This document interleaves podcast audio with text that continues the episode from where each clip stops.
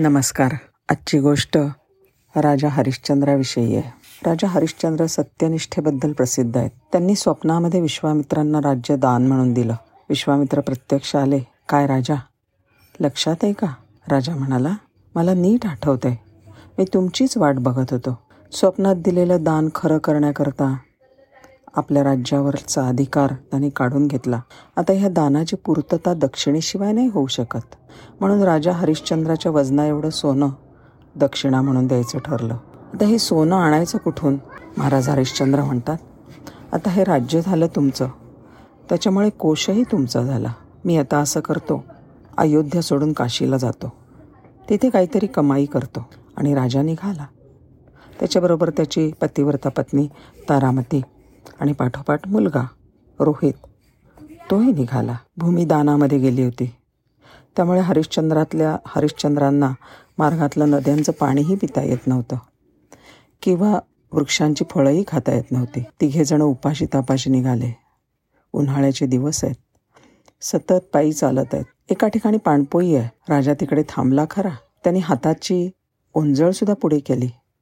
पण लगेच त्याचे हात मागे सरले. या हाताने अशा प्रकारे वाकून कधीच दान स्वीकारलेलं नाही. हरिश्चंद्र तसेच निघाले आणि राणी तारामती सुद्धा तशीच निघाली.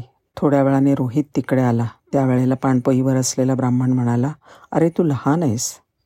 त्यावेळेला रोहित म्हणला सिंहाचा छावा छोटा असला तरी पण तो गवत नाही खात. राजा काशीच्या बाजारात गेला स्वतःला आणि स्वतःच्या पत्नीला विकण्यासाठी.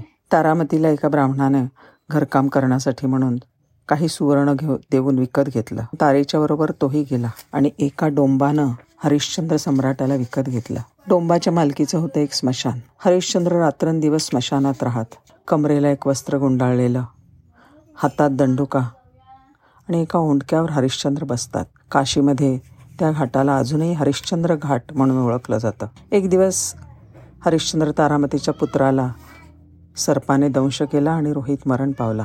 तारामतीने आपलं काम पूर्ण केलं आणि रात्रीच्या वेळेला एकटी रोहितचा मृतदेह घेऊन ती स्मशानात गेली. एकट्या बाईला अंधारात बघून हरिश्चंद्राने दरडावून विचारलं कोण आहे तिकडे? नेत्रातून वाहणारे अश्रू पुसत तारामती स्पुंदत म्हणाली माझा परिचय नका विचारू. माझ्या आपत्तीतून मला बाहेर काढा. राजा हरिश्चंद्राने तारामतीचा आवाज ओळखला. तारे तू? तिने आपल्या पतीला ओळखलं आणि भीषण टाहो फोडला. तिने सर्पदंशाची घटना सांगितली. नाथ याचा अग्निसंस्कार लवकर केला पाहिजे. त्यावेळेला हरिश्चंद्र म्हणतो तारे आलेल्या प्रेतावर कर वसूल करून नंतरच या ठिकाणी दहन करावं. म्हणून मी इथे उभा आहे. दोघांच्या नेत्रांमधनं घळघळा अश्रुधारा वाहत आहेत. धर्माचं तर पालन करायलाच पाहिजे. तेवढ्यामध्ये तो दो डोंब तिकडे आला. हरिश्चंद्राने आपली कथा सांगितली आणि रोहितच्या अंत्यसंस्काराची अनुमती मागितली आणि त्या डोंबाने ती दिली. हरिश्चंद्र आपल्या मुलाला चिता देणार एवढ्यात त्या ठिकाणी अग्नी यम आणि इंद्र तीनही देवत्या प्रकट झाल्या आणि म्हणाल्या हरिश्चंद्रा थांब. रोहितला हाक मार. आता काय हाक मारायची? त्यावेळेला देवता म्हणाल्या तू हाक मार तर खरं. हरिश्चंद्राने रोहितला हाक मारली आणि तो हळूहळू उठून बसला. त्यांनी समोर पाहिलं तर समोर डोंब नव्हताच. त्या सगळे होते विश्वामित्र मुनी. हरिश्चंद्र विश्वामित्रांच्या चरणी कोसळले. आकाशातनं देवतांनी पुष्पवृष्टी केली. सत्याच्या बलिवेदीवर आपलं संपूर्ण जीवन ज्यांनी पणाला लावलं त्या हरिश्चंद्राला प्रगाढ आलिंगन देऊन विश्वामित्र म्हणले हरिश्चंद्रा तुझी परीक्षा पूर्ण झाली. अरे आम्हाला राज्य काय करायचे? तुझे राज्य तूच सांभाळ. स्वामी विवेकानंदांनी एकदा ही हरिश्चंद्राची कथा सांगितली. तिथली एक नन उभी राहिली आणि विचारलं हे खरंच घडलं असेल असं तुम्हाला वाटतं का? स्वामीजी म्हणले हो निश्चित वाटतं.